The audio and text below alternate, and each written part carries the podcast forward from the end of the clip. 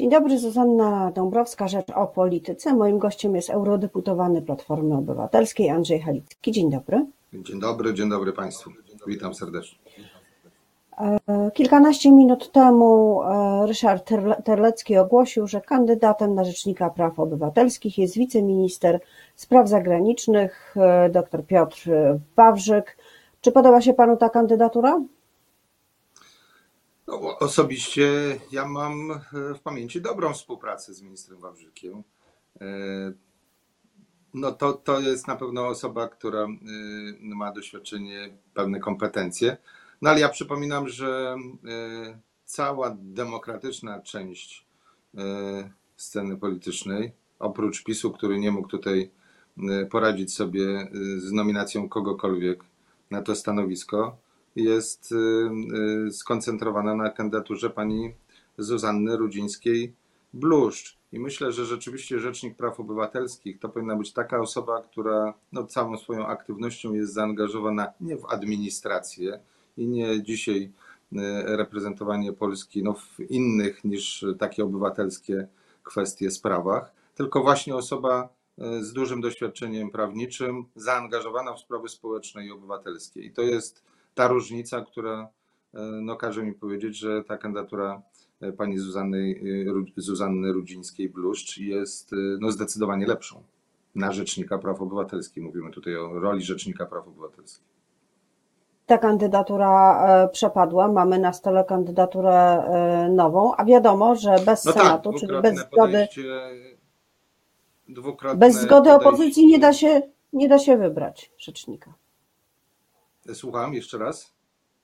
Bez zgody opozycji rzecznika wybrać się nie da, więc jakie będą dalsze, dalsze losy tego stanowiska w ogóle? Na razie, na razie cały czas ma przedłużoną kadencję Adam Bodnar. E, tak. Jest wiele osób, które to cieszy. Może to sposób na to, żeby go tam pozostawić na tym stanowisku. Ja jestem e, w Brukseli. No, oczywiście, że Adam Bodnar e, znakomicie pełnił swoją rolę, no ale mamy tutaj kwestię kadencyjności i rzeczywiście ten sabotaż, no bo ja inaczej nie mogę tego określić, w blokowaniu kandydatury jedynej to dwukrotnie e, źle świadczy o Prawie i Sprawiedliwości. Dziś pojawia się kandydatura, no, usłyszeliśmy ją dzisiaj rano, myślę, że to nie będzie kandydatura jedyna i myślę, że dotychczasowe działania no i porozumienie wszystkich partii będą kontynuowane. Rzeczywiście bez opozycji nie da się wybrać bo widać tutaj pad, y, pad w tym postępowaniu.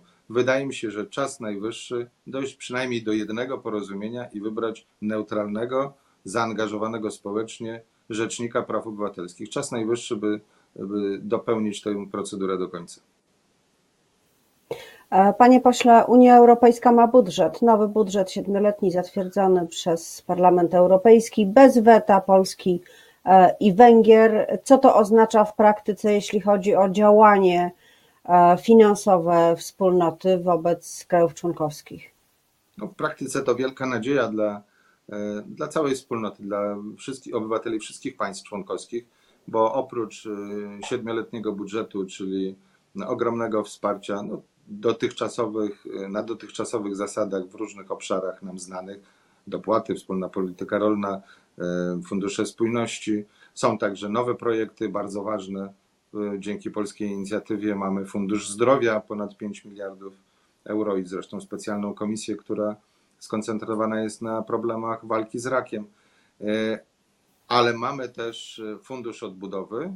To, to są powiązane ze sobą kwestie, bo Fundusz Odbudowy wymaga jeszcze ratyfikacji w parlamentach narodowych. Nie Parlament Europejski tu jest decydującym ogniwem ale będą jeszcze potrzebne zgody parlamentów narodowych. Natomiast Fundusz Odbudowy uzupełnia ten budżet, razem stanowi to ogromną kwotę 1 bilion 800 y, miliardów euro. To tak dużej ilości, tak silnego strumienia pieniędzy dla gospodarek krajów członkowskich nie mieliśmy nigdy. Ale ważnym jest też to, że środki unijne będą od 1 stycznia chronione mechanizmem praworządności.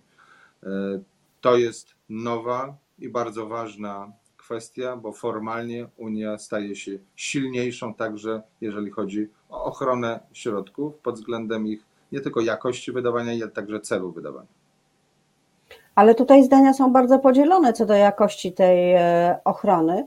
Istnieją konkluzje szczytu, co do których polski rząd uważa, że wręcz tworzą e, prawo, są częścią e, regulacji działających wprost Unii Europejskiej. Minister Sprawiedliwości uważa, że jest wręcz przeciwnie. Opozycja zgadza się paradoksalnie z ministrem sprawiedliwości Zbigniewem Ziobro, mówiąc, że te konkluzje nie są specjalnie istotne. E, więc sytuację mamy bardzo ciekawą i myślę, że czeka nas czas e, jeszcze bardziej intensywnego przeciągania liny niż było to do tej pory między Polską, polską administracją, polskim rządem, a Unią Europejską. No tutaj y, muszę się zgodzić z ministrem Ziobro. Y, rzeczywiście y, ma rację bo konkluzje nie są e, źródłem prawa. To oczywiste. Zresztą powiedziała to bardzo wprost e, z mównicy w Parlamencie Europejskim wczoraj e, pani Ursula von der Leyen. Od 1 stycznia wchodzi mechanizm dokładnie tak, jak został przyjęty i stworzony na jesieni tego roku. Od 1 stycznia wchodzi mechanizm, oczywiście z możliwością także zwrócenia się do Trybunału Sprawiedliwości Unii Europejskiej z pytaniem, czy jest on oparty rzeczywiście o traktatowe zapisy i zgodne z nimi. E, ta procedura nie zmienia jednak postaci rzeczy. E, jeżeli komisja będzie miała, będzie miała taki wniosek, a monitoring środków zaczyna się, tak jak powiedziałem, od 1 stycznia, bardzo szczegółowy i uważny, także pod kątem praworządności, to to nie zatrzymuje tej procedury. Być może sankcje byłyby odłożone do orzeczenia TSUE, ale to orzeczenie znowu może nastąpić także z inicjatywy parlamentu i na to zwracam uwagę, bo w parlamencie mówi się bardzo głośno o tym, że te wątpliwości rzeczywiście trzeba rozwiać bardzo szybko. I przypominam podobną historię z Brexitem. E, wówczas dzięki tak zwanej pilnej procedurze e, w ciągu miesiąca mieliśmy orzeczenie, e, orzeczenie Trybunału Sprawiedliwości w sprawie, no a wtedy artykułu 50, jeżeli dobrze pamiętam. I rozstrzygnięcie było bardzo szybkie. Myślę, że podobnie może być tym razem i to nawet z inicjatywy Parlamentu Europejskiego. Czyli w ciągu e, miesiąca Trybunał może to doprecyzować? Myślę, w ciągu może kilku miesięcy. W praktyce mamy, e, musimy poczekać jeszcze na tą formalną decyzję, czy rzeczywiście Parlament z takim wnioskiem wystąpi. A czy można się spodziewać jakichś niespodzianek, jeśli chodzi o ratyfikację E, rozporządzenia dotyczącego Funduszu Odbudowy, czy w krajach członkowskich, e, czy może w polskim parlamencie, a może w węgierskim. No w końcu to... to wspólny kredyt, on bardzo wiąże. No tak, przypominam, że jest to zaciąganie pożyczek e, na rynkach kapitałowych, ale znaczna część tego funduszu, w praktyce połowa, to są bezzwrotne granty. A to dlatego, że również podjęliśmy decyzję o źródłach finansowania tego funduszu, a więc w kolejnej perspektywie finansowej będziemy mieli możliwość uzyskania przychodów jako wspólnota, która de facto pokryje te koszty. Więc to dla krajów członkowskich są jednak bezzwrotne granty i na tym też polega no, korzyść uruchomienia tego funduszu. Jeżeli chodzi o proces ratyfikacji, nie wyobrażam sobie takiego sabotażu, no bo na te środki czekają wszyscy. To są te środki no najbardziej potrzebne, jeżeli chodzi o kryzys związany z pandemią, więc bezpośrednio dotyczy to firm, które są na skraju bankructwa, milionów miejsc pracy, jeżeli mówimy o skali y, europejskiej, ale nawet w Polsce to są już y, setki tysięcy, a może nawet właśnie miliony miejsc pracy. No i wreszcie sama walka z pandemią. Te środki są właśnie przewidziane po to. No tak, ale, y, ale także było to jasne wcześniej, a mimo to politycy na przykład Solidarnej Polski nie uważali tego za potrzebne ani konieczne. Beata Kempa, eurodeputowana, pana koleżanka z Parlamentu Europejskiego, y, wyrażała się wobec y, o tych pieniądzach bardzo lekceważąco, że damy radę bez tych pożyczek, tak, nawet jeśli one będą tak bezzwrotne. Tak, to oczywiście to ja nie chcę używać mocnych słów, ale jeżeli słyszę, że tego rodzaju uruchomienie funduszy na skalę niespotykaną i rzeczywiście żaden kraj członkowski, nawet ten najbogatszy w ramach Unii, nie jest zdolny do uruchomienia takiej pomocy firmom i obywatelom samodzielnie, to widać, jaką korzyścią jest wspólnota i jaką siłę nam daje. Jeżeli ktoś nazywa to jałmużną albo nic nieznaczącym gestem, to naprawdę powinien się zastanowić, w czyim interesie e, służy i pracuje jako parlamentarzysta. Bo w interesie polskim jest to, żeby być silniejszym i żeby również budować bezpieczeństwo. I ono jest związane z tą wspólnotą. A jeżeli ktoś chce powiedzieć, że sami sobie e, poradzimy lepiej, to to jest po prostu nieprawda i działanie na szkodę obywateli, na szkodę ich bezpieczeństwa i, i wbrew ich oczekiwaniom. Parlament polski, jeżeli chodzi o ratyfikację, jest w komfortowej sytuacji, bo jeżeli premier Morawiecki nie zawetował tego budżetu, bo uważa go za korzystny, jeżeli ratyfikacja y, Funduszu Odbudowy jest również celem rządu, w której być może Ziobro mu przeszkadza, to od początku mówiliśmy ze strony Koalicji Obywatelskiej, ze strony partii opozycyjnych, Premier Mateusz Morawiecki ma gwarancję dużo pewniejszą niż w własnym obozie, bo my jesteśmy za jak najszybszym uruchomieniem tych środków, więc i za jak najszybszym procesem ratyfikacji, no bo oczywiście e, dopóki nie będzie procesu ratyfikacji wypełnionego, środki nie będą mogły być e, e, udzielone. Czy Platforma Obywatelska powinna pozwolić na to, żeby w Warszawie była ulica Lecha Kaczyńskiego, prezydenta. No to oczywiście decyzja radnych i Platforma pozwala tu.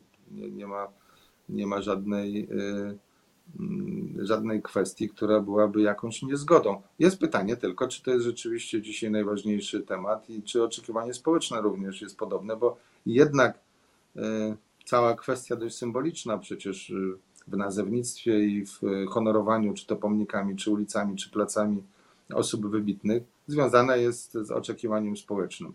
Przy emocjach, które mamy dzisiaj, zresztą bardzo dużo negatywnych emocji w tym dominuje, e, myślę, że to nie jest powód do tego, żeby toczyć dzisiaj e, no, taką e, wojenkę, która nie służy nikomu, bo nie służy ani tym, którzy są za, ani tym, którzy tego, tego gestu mm, nie oczekują dzisiaj albo są wręcz nawet mocno przeciwni honorowanie osób wybitnych powinno mieć miejsce i sposób jego e, tak zorganizowany, żeby nie budziło to wątpliwości, sprzeciwów, e, a dziś takiej atmosfery nie ma. Ale Kaczyński jest postacią wybitną? Należy mu się ulica w Warszawie? Muszę pani redaktor powiedzieć, że należałem do e, jego wyborców i to w pierwszej rundzie, jeżeli mówimy o wyborach na prezydenta Warszawy. Ale byłem też y, wyborcą bardzo rozczarowanym, y, dlatego że zupełnie inaczej zapowiadał swoją prezydenturę i inaczej ją prowadził. Inaczej mówiąc, był to zły okres dla Warszawy, zastoju inwestycyjnego i braku realizacji tych celów, które zapowiadał w swojej kampanii. Ta rozczarowująca prezydentura, przypominam, zakończyła się też szybciej, wbrew temu, co mówił, że chce się poświęcić e, stolicy i oczekiwaniom mm, jej mieszkańców, zakończyła się katapultą do polityki krajowej, a więc prezydenturą kraju. E, być może prezydentura kraju to jest e, większy powód niż prezydentura Warszawy, bo myślę, że akurat jako prezydent Warszawy wybitnym prezydentem nie był. A czy prezydentowi kraju, który zginął w Smoleńsku, należy się ulica?